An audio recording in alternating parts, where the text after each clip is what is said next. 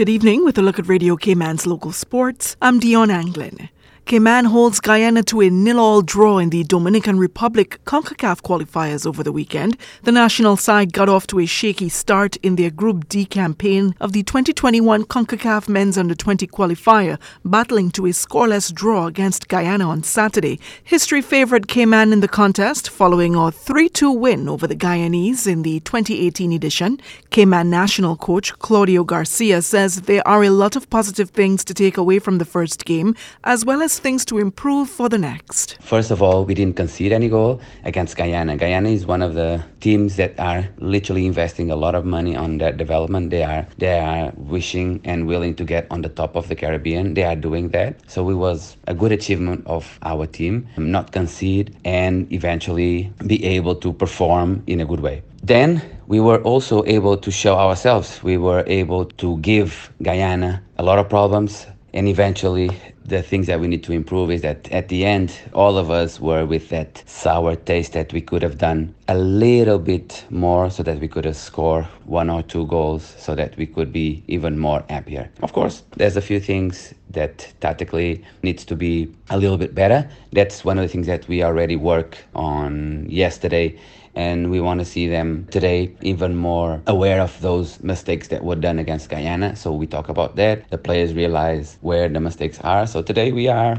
in our full capacity to go and, and give Nicaragua a very, very good game. Assistant coach Pilo Jovin says the guys will have to do things differently for a more aggressive Nicaraguan side tonight. Tonight game is going to be a much more intense game as the Nicaraguan team is a much faster and technical side. We just need to be ourselves, just just relax and take the game to them don't don't allow them no time and space on the ball. Closing the lines as much as we can. Just let the ball do the work and put the goals away. We're so proud that we had 8,000 watching live the other day, and we're going to try to make sure that we bring our win home tonight. So just don't allow Nicaragua no time on the ball, close the lines in, and score our goals, and we'll be fine. Captain Daniel Wallace says Cayman was very persistent but fell short on capitalizing in the goal. Guyana game was very intense, very physical.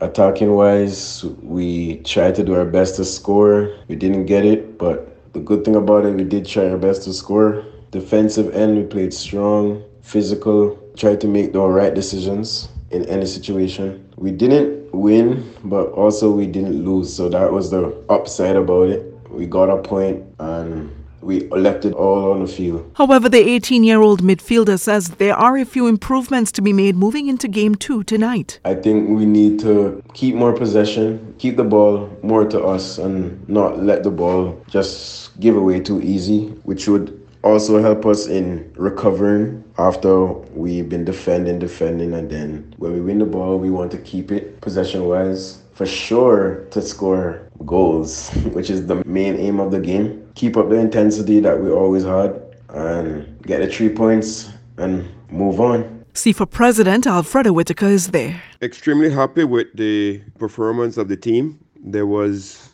a couple of players that definitely show some some sign of nerves is normal but we play against a team that is one of the best in the caribbean region at that age group. They had invest big money this team from guyana have three players that are ready in, in the US system with MLS teams, and I think we did extremely well. The stars on the day were the two goalkeepers in action as Guyana's Ronaldo Blair and Cayman Islands counterpart, Leandre Mackay, each made a number of big saves to secure a point for their sides.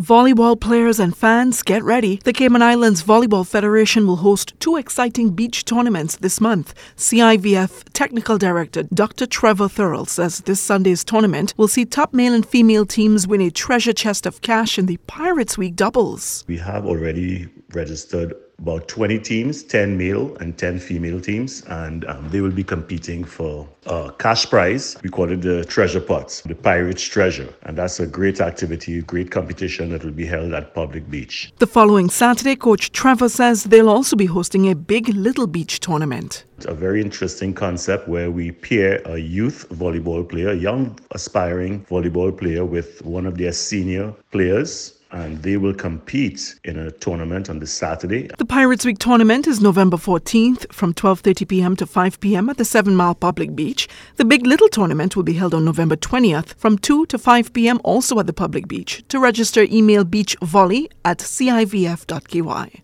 And it's time to register for the sixth annual Meals on Wheels Turkey Trot 5K fundraising walk run. Radio Cayman's Carsley Fuller has the details. Space is limited for the event on November 20th with a 6 a.m. start, starting and finishing at Grand Old House. Meals on Wheels organizers hope to raise more than $31,000 with this year's event, which is enough to feed the funds of seniors for one month. You can register online at mealsonwheel.ky or contact Meals on Wheels for more information on 769 1974. You can also check out CaymanActive.com for more details. Thank you, Carsley. That'll do it for Radio Cayman's local sports for this evening. I'm Dion Anglin.